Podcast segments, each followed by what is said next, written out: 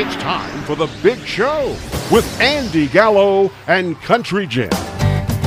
Hello, everybody. I'm Andy Gallo. And I'm Country Jim. And welcome everybody to the podcast. And Tommy Reed is our guest. Tommy is uh, the owner of the Alvin Opry. Yes. And uh, also his band plays there. And he, uh, I guess you're the MC, the. Uh, you're jack of all trades. I- I- would that be the right? Well, welcome. We appreciate you being here, man. Honored to be here. You bet. And uh, I just want to talk a little bit about man. We I know you. I saw your bio. You were showing us that a while ago, and uh, of course CJ he already he knows you from years back, and Absolutely. this first time I've met you. But man, you've got a roster of folks that you've worked with. Uh, name name some of those people. Thank you. Well, I have uh, worked with Tony Booth. I have worked with Darrell McCall. Um, I have backed uh, Johnny Bush, uh, Curtis Potter, um, guys like uh, Frenchie Burke. Um, gosh, just a, a, a whole handful of them.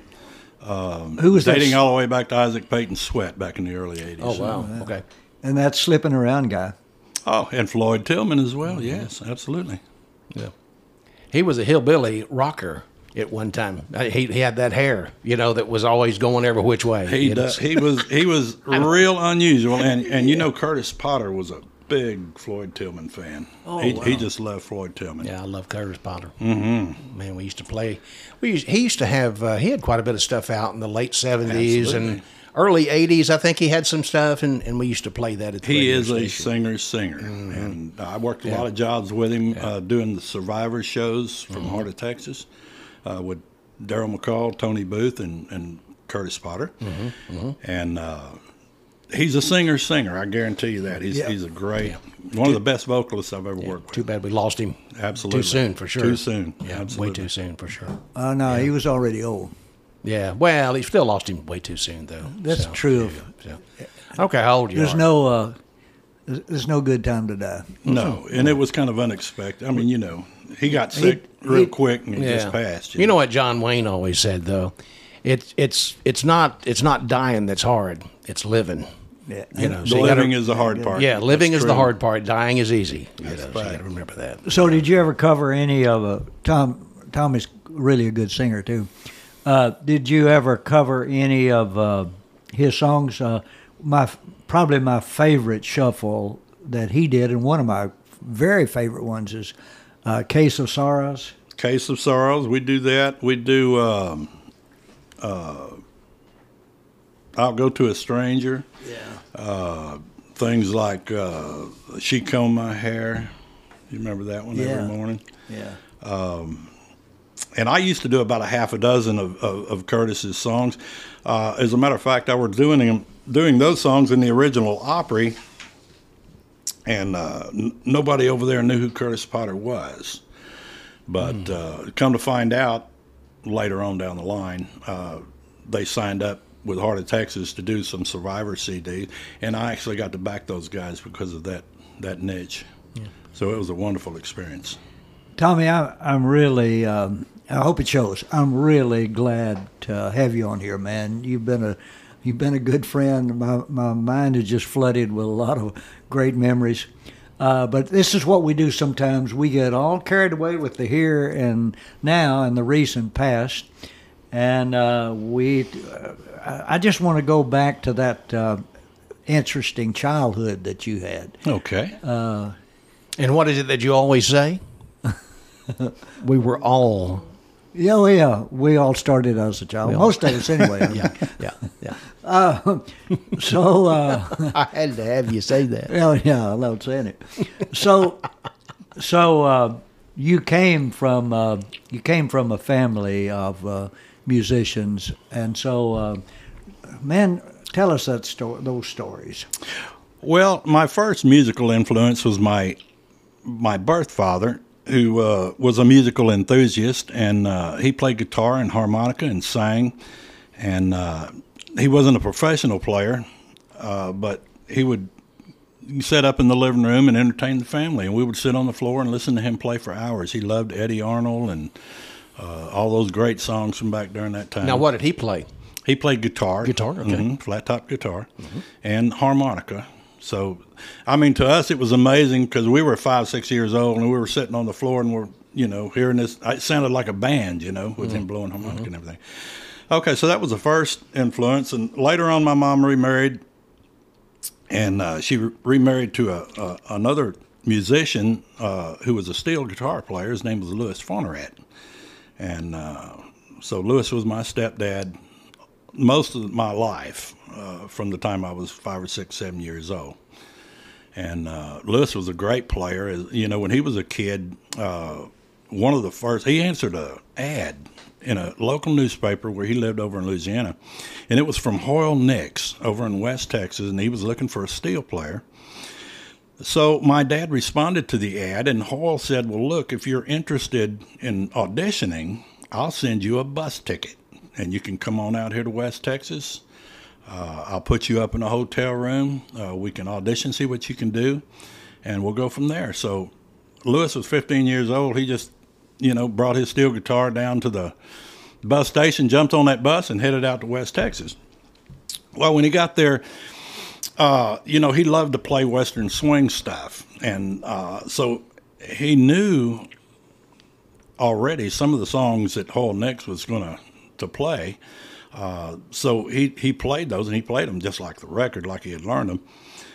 And Hoyle Nix hired him right there on the spot. So Lewis never came back to Louisiana from that point. He stayed over there, and uh, he was with Hoyle actually when when uh, Jody Nix was born. And he actually played with Hoyle Nix the very first night in the Stampede Ballroom out there in West Texas. So Which is a he was part of that original hall. band.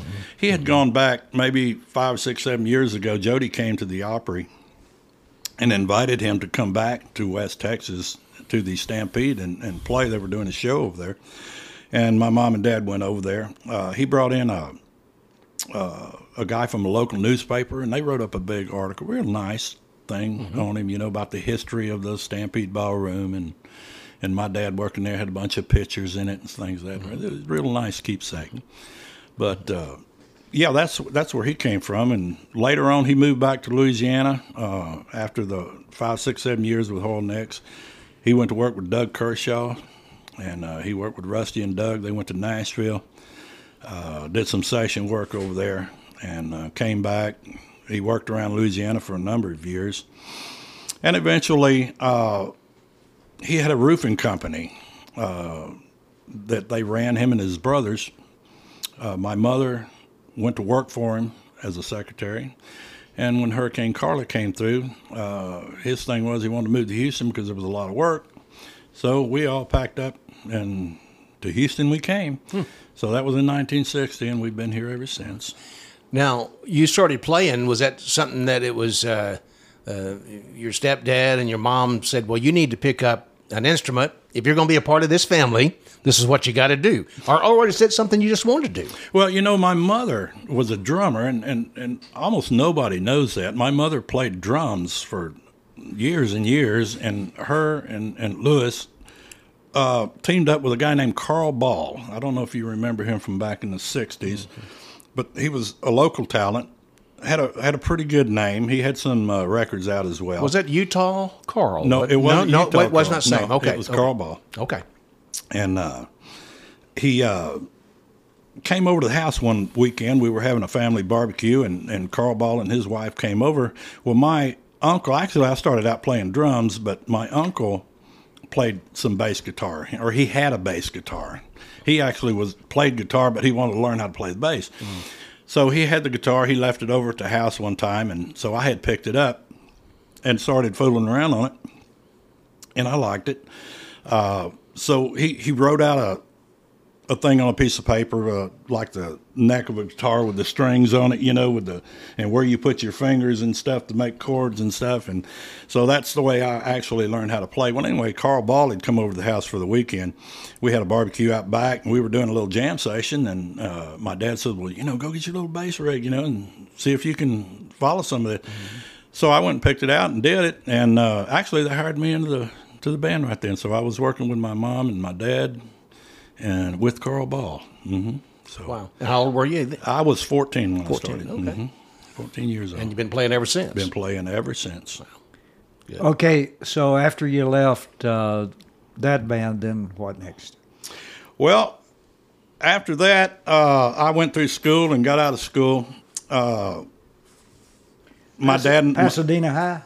Southeastern High School, Oh, and uh, graduated in '73.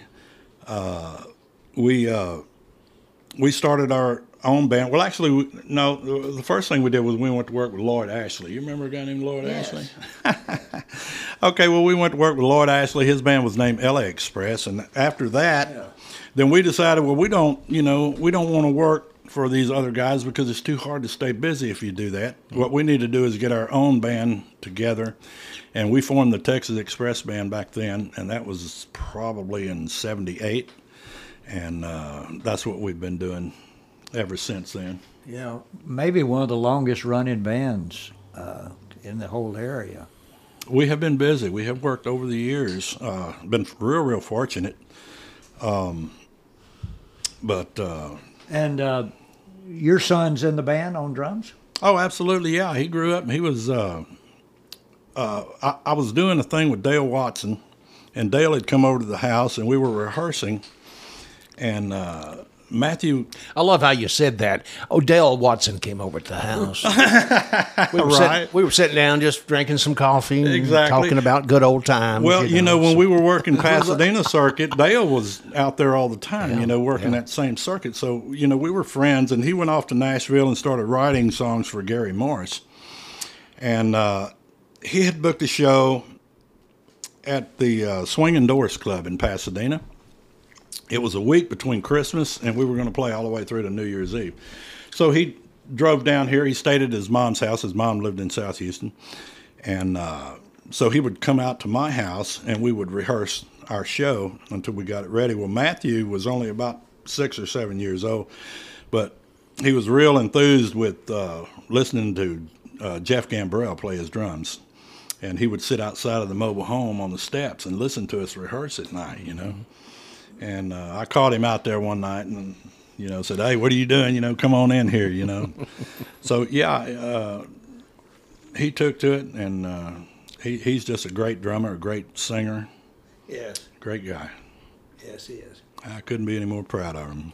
So, what got you involved with the Opry? What What was the, the decision that, that to buy the That Opry? brought me there. Well, I was not an Opry person, and I, I s- told everybody that I knew that I came across back during that time. You know, my dad. Uh, there was an opportunity for him to fill in uh, for uh, Dusty Stewart was leaving the Opry. Uh, Jeff Gambrell, who had been working with us, called Lewis and asked him if he would like to do the the spot, and he took it. I didn't know anything about operas or anything like that, and I wasn't playing much at that particular time. But I would go in and do some guest singing, you know, just go in and sing with them, you know, that kind of thing. And uh, so that's the way I got involved. Later on, Tony Booth was playing bass uh, at the original Opry, and uh, every once in a while, Tony would have to go out of town. So they knew me. So whenever Tony went out of town, then he asked if I would come in and play, you know, in his place, and that's kind of how I got affiliated with him. And then, uh, you know, through the next several years, Tony had to leave out more and more and more, and I was playing more and more there.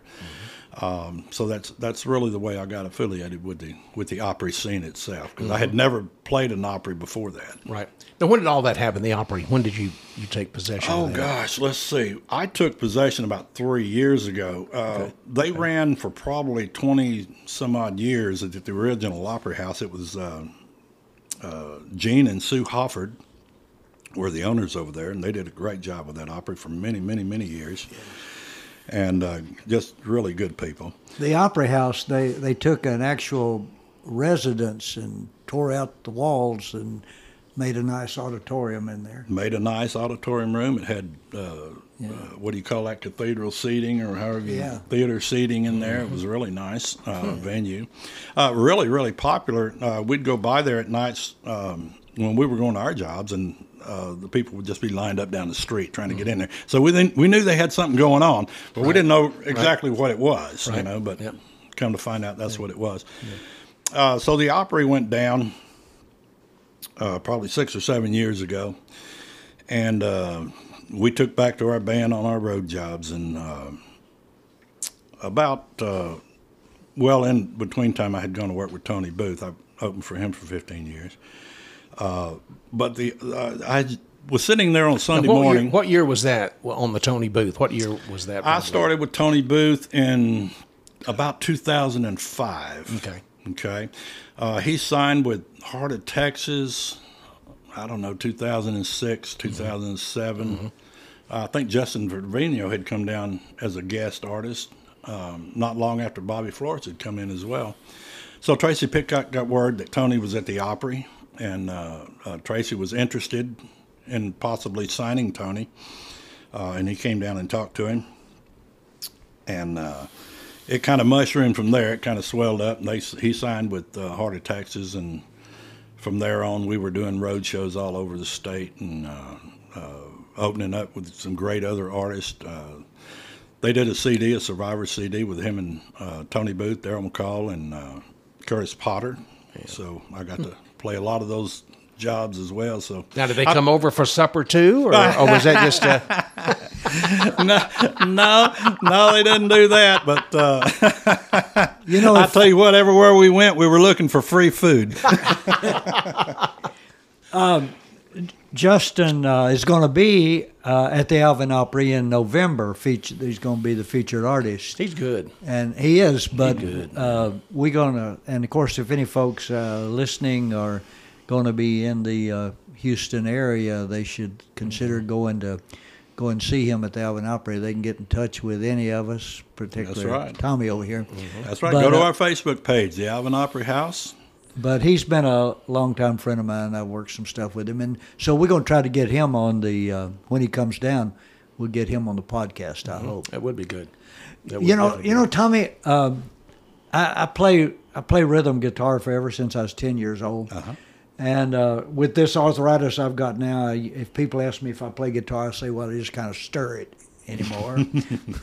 but the thing about a bass player is, you see, see, I, I use a pick on my right hand playing playing rhythm guitar. Mm-hmm. Yep. But now, see, I, I think of a, a bass player uh, u- using his fingers on his right hand to make Mm-hmm. the notes. Did you ever hear of a bass player using a pick to play? I have used a pick a lot. Uh, you know, I started out playing with my fingers and stuff, but I, I started getting some arthritis developed in my fingers, and my fingers would get sore on my right hand. Yeah.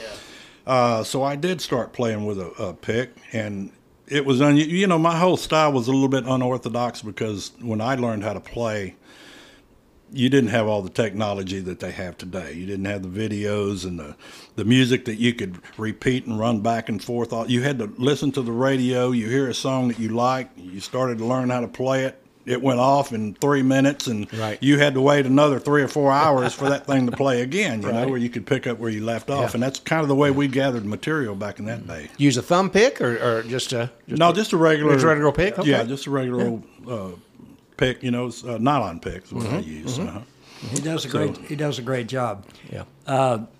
You know, I I, I dare say that uh, well, the gigs he's played with me, um, you know, he just jumps up there, gets in tune, and off off we go.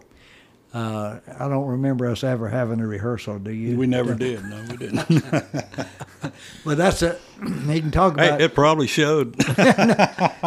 it. Uh, he talked about being self-taught, but he he's a, being in demand as much as he's been, and playing with the you know, you you don't uh, you don't play with those kind of top shelf folks uh, unless you know what you're doing and can re- really do a good job. You know, we've had quite a few people on the uh, podcast, and and and, and uh, surprisingly, a lot of them will tell you, "I don't read music."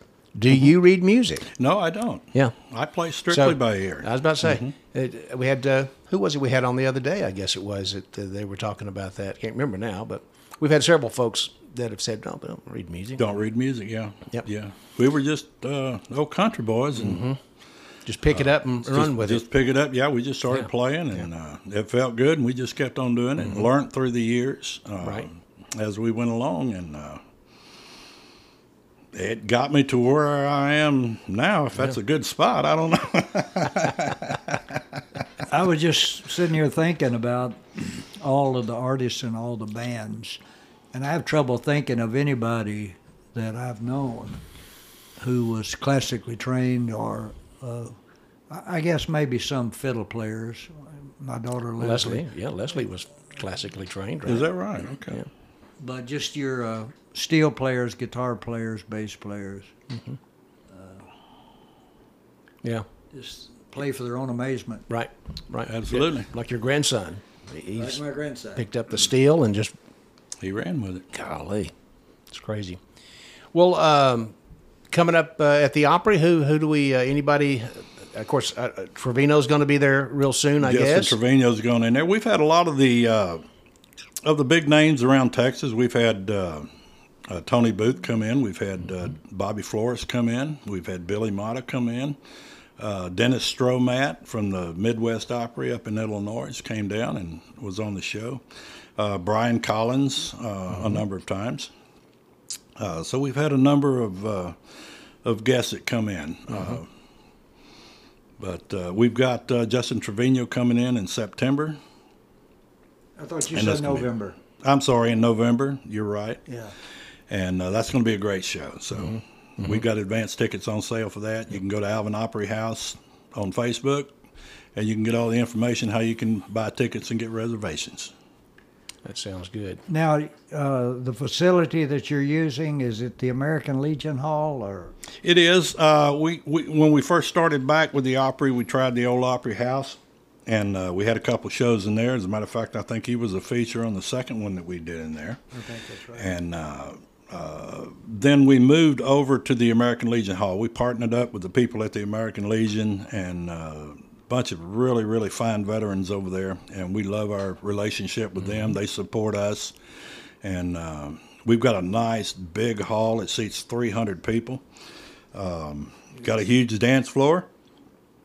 And uh, So y'all do dance? It's like oh, a dance hall. Okay. It's it's a it's a dance okay. hall opry. But you know, a lot of Opries are just uh, you sit down and you listen. Right. We have You know? table seating. We have a concession area uh, that's catered Okay. with barbecue, and so you can come and you can have dinner and have drinks. We got a sweet spot uh, that have all sorts of desserts and stuff. Uh, like I say, and table seating. Um, so it's a great facility, and uh, we've had a lot of fun since we've moved into that facility. They support us greatly. See, I don't think we mentioned where did now you grew up. Where, did we mention that a while ago? I guess uh, in Louisiana, right? I was yes, I grew, Grew up, up in Louisiana, Louisiana? until I was about seven or eight years old. Oh, okay, yeah, and yeah, and then yeah, we moved over to Houston because of Hurricane Carla back in 1960. I've just got a brain thing going on here, you know, trying to remember what we what we did there. But Right. uh, well, that's that's interesting. Now you play bass, but anything else? Uh, no, I just play bass, and uh, I've had my band. Gosh, I don't know what 40 years. I can't remember. It's been too long. Now, do you still occasionally go on the road or do something? Uh, Oh yeah, we do. We play around at some different spots. Uh, right now, we're at, at at a real premier uh, nightclub over in Brazoria. It's called Cooter Brown's. Uh, it's probably one of the finest uh, saloons and dance halls in Brazoria County, and, and they've been supporting us, and we're real fortunate to be tied in with those folks. Now the Opry is what on Saturday nights? The Opry is on Friday night. Friday night, okay. The second Friday of every month. Oh, okay, mm-hmm. okay. So it's not every weekend. Okay, It's not every weekend. It's one time a month, the second Friday. Mm-hmm. okay. Yeah. Our doors open at six. Show starts at seven. Runs till about ten o'clock. So it's an early Mm-hmm. out. People get home early, and uh, Well, when you got gray hair, you know how that's it. You got, want to get home quick. You got to get to the bed. That's it. You can't stay up too late, you know. we, we mentioned uh, your son Matt playing drums, Uh-huh. but um, I, I think um, one of our mutual dear friends uh, does uh, Robin Mims play steel for you a lot? Uh, yes, he does. Robin Mims plays steel. Um, I've used uh, Richard Wolf a number of times. Great guitar player, Yes, singer. great too. singer, just phenomenal. Yeah. And uh, I used Keith Juno on fiddle. yes. And uh, We're we're hoping to have him on the podcast soon. He, he has a phenomenal story. He does. He's great. He does have a fantastic story. Um, up until uh, about a week ago, I had Jim Black in the band. He was playing piano for me. And we, had, uh, we had him on just uh, not long ago. is that right? Yeah. yeah well, he sure just did. signed with Gene Watson. He called me the other night. Now he said- didn't tell us that. Did Well, he It it, had just happened. happened. just happened. It just two days Oh, ago. wow. He called me and said, uh, he said, man, I Gene Watson called me again, wants me to come back and rejoin the band because he worked with him prior. Yeah, he told us a little story about that. Yeah, okay. And uh, so Cool. right now, yeah, I Well, lost my piano player, but hey, he's in a good Congratulations to him then. And Congratulations, be- absolutely. Gene's hotter than the Dickens right now. I mean, Absolutely. you know, he's hotter now than he was. Yeah. He faded out in the, in the Yep. latter 80s uh, Yep. and got to where he wasn't working. So Tony had to come off the road with him because of that, and Tony started driving the uh, the, the truck. Mm-hmm. But uh, Gene, uh, he, he he's hotter now he's than, good. than and he, really and he sings. I don't know. It was funny. I saw a show and they had several. Uh, this is probably an older show, but they had several artists line sitting down, and I think Mm-hmm. Ralph Emery. It was a Ralph Emery thing, which has been a long time ago, but. Uh-huh. And they were talking, and so they was asking Gene to sing. And of course, he did "Farewell Party," Mm-hmm. sitting down. Okay, and everybody else would stand up when they would sing, but so they could get get that diaphragm moving and get everything. right. And and everybody's just looking at Gene, going, "Good grief," you know. been. I know it. I know it. Uh, he's just so good. I saw Ray Price do the same thing. Ray Price Isn't that crazy? came out, sat down, and I mean, just sang like he was 40 years old again. Man. Just fantastic. You know, he does that. Uh, he does that in uh, in the key of E, farewell part. Does it in the key of E and then modulates to F, and then sings that long tag mm-hmm. on the mm-hmm. end. When And on that show you're talking about, and of course he did it sitting down. Mm-hmm. And uh, because Larry Gatlin was on that show that's what I was too, and say. of course Larry made the comment, yeah. "What the heck?" You know, I had to stand up just to get get going good here. and you know? Larry is phenomenal. he is. He's good. Yeah. So that that was a that was a good deal. Well, man, I tell you what, it's appreciate you being with us. Thank you. I appreciate the invitation. You I've know, we'll and uh, make sure and push everybody down to the Opry there. The second, say it again. second Friday of every month. Okay. Okay. The Alvin Opry House. We're in the American Legion Hall on uh, 209 South Durant Street Okay. in Alvin, Texas. Sound like a winner, man. I tell you. We Great. appreciate Tommy. Thank you very much, man, Thank for you, being buddy. with us. Yeah. Pleasure to meet you. Guys, we'll see y'all on the next one. Adios. Thanks for listening to The Big Show with Andy Gallo and Country Jim. This has been a Unicap Media presentation.